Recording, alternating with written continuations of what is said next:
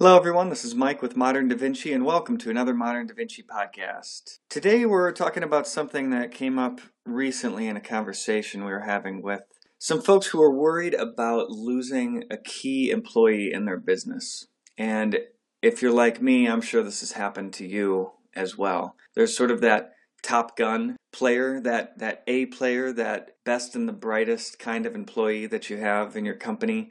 And nobody can touch him or her, right? They're the best of the best. And they are so critical to your business. They're the ones that go with you to customer meetings. They're the ones that are solving your, your challenging technical problems. They're the ones that keep the pace and set the lead for the rest of the team. And if you're like me, there's always been a worry in the back of your mind that this employee is going to go find some greener pastures. I mean, these are the employees that get plucked out of small business organizations to go work for the large corporations, the big names. And that's a big problem. I mean, if you just imagine for a minute what would happen to your business if that employee left, you would probably find yourself worrying again. And it wouldn't be the end of the world. You'd find a way to get your business moving forward again. You'd find a way for your business to continue on without this Top Gun. But it wouldn't be easy. And so the goal here today is to make it easy. The goal here today is to plan for redundancy in your organization using a very simple technique that I learned years ago from a lieutenant colonel in the Army who was my boss at the time and showed me a way to transition my responsibilities from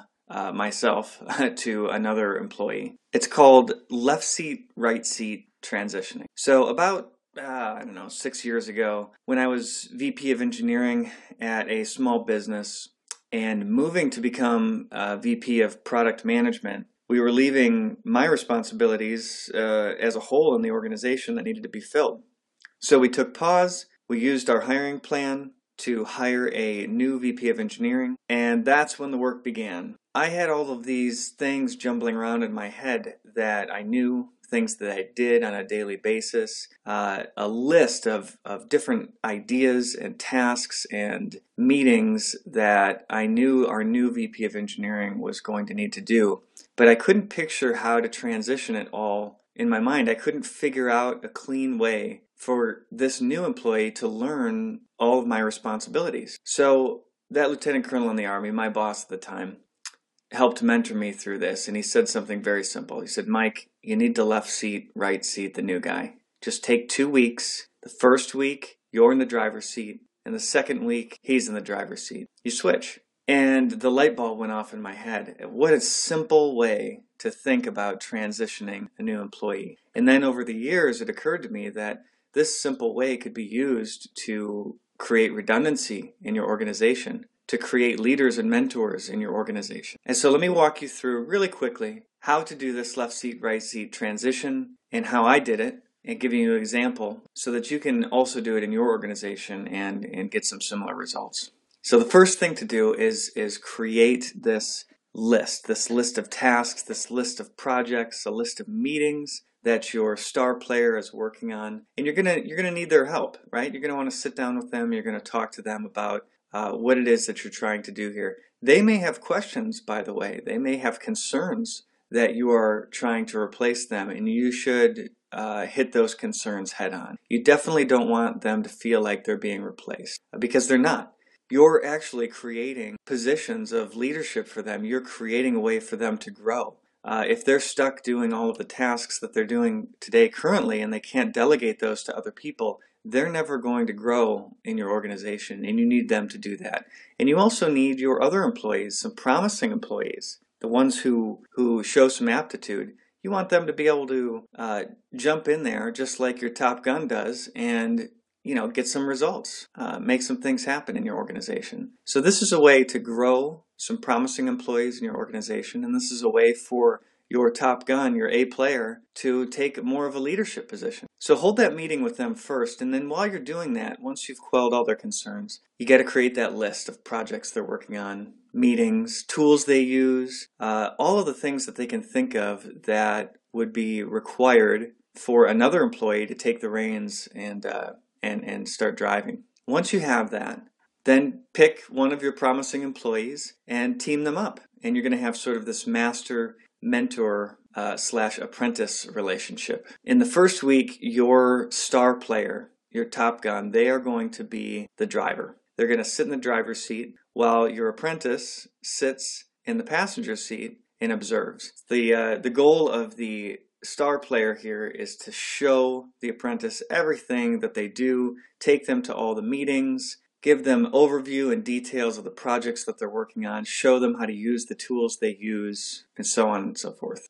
The passenger is observing. This is your promising employee. They are watching the master at work. They are following them closely. They're they're shadowing them for this period of time. And I would recommend, you know, you could let this go on as long as you want to, but I wouldn't recommend letting it go on for more than a week. I think a week is is uh, just enough time. And think of it this way: if if your star employee were to quit, they'd probably give you a two week notice, and you would have to take two full weeks to do this. And in that first week, you'd want them as the driver, and in that second week, you would want them in the passenger seat uh, doing the observing while your apprentice took over. So I'd say give it a week. Uh, let them be the driver, uh, let your apprentice be the passenger and observe, and then switch.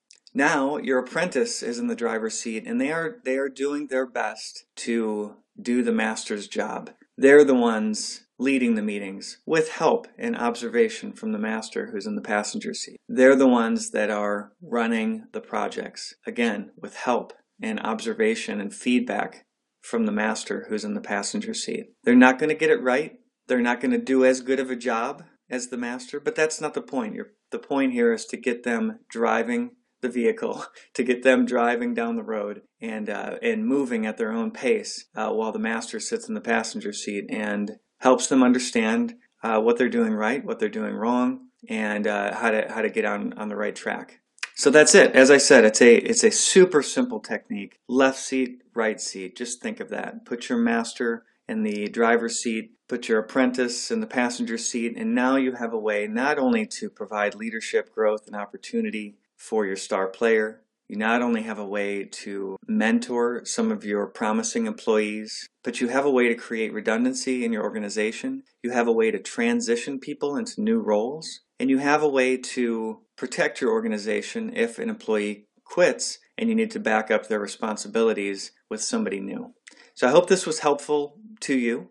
Uh, please visit us on moderndavinci.net and sign up for a free membership, and you can read the entire post called How to Prepare for and Not Worry When Your Best Employee Quits. And if you're a premium member, we'll give you a template to download, which is our left seat, right seat transition plan. It's already filled out uh, already set up for you to implement this backup plan uh, with your employees and hit the ground running without having to create this template yourself. So, with that, I wish you massive growth and success, and we look forward to talking to you soon.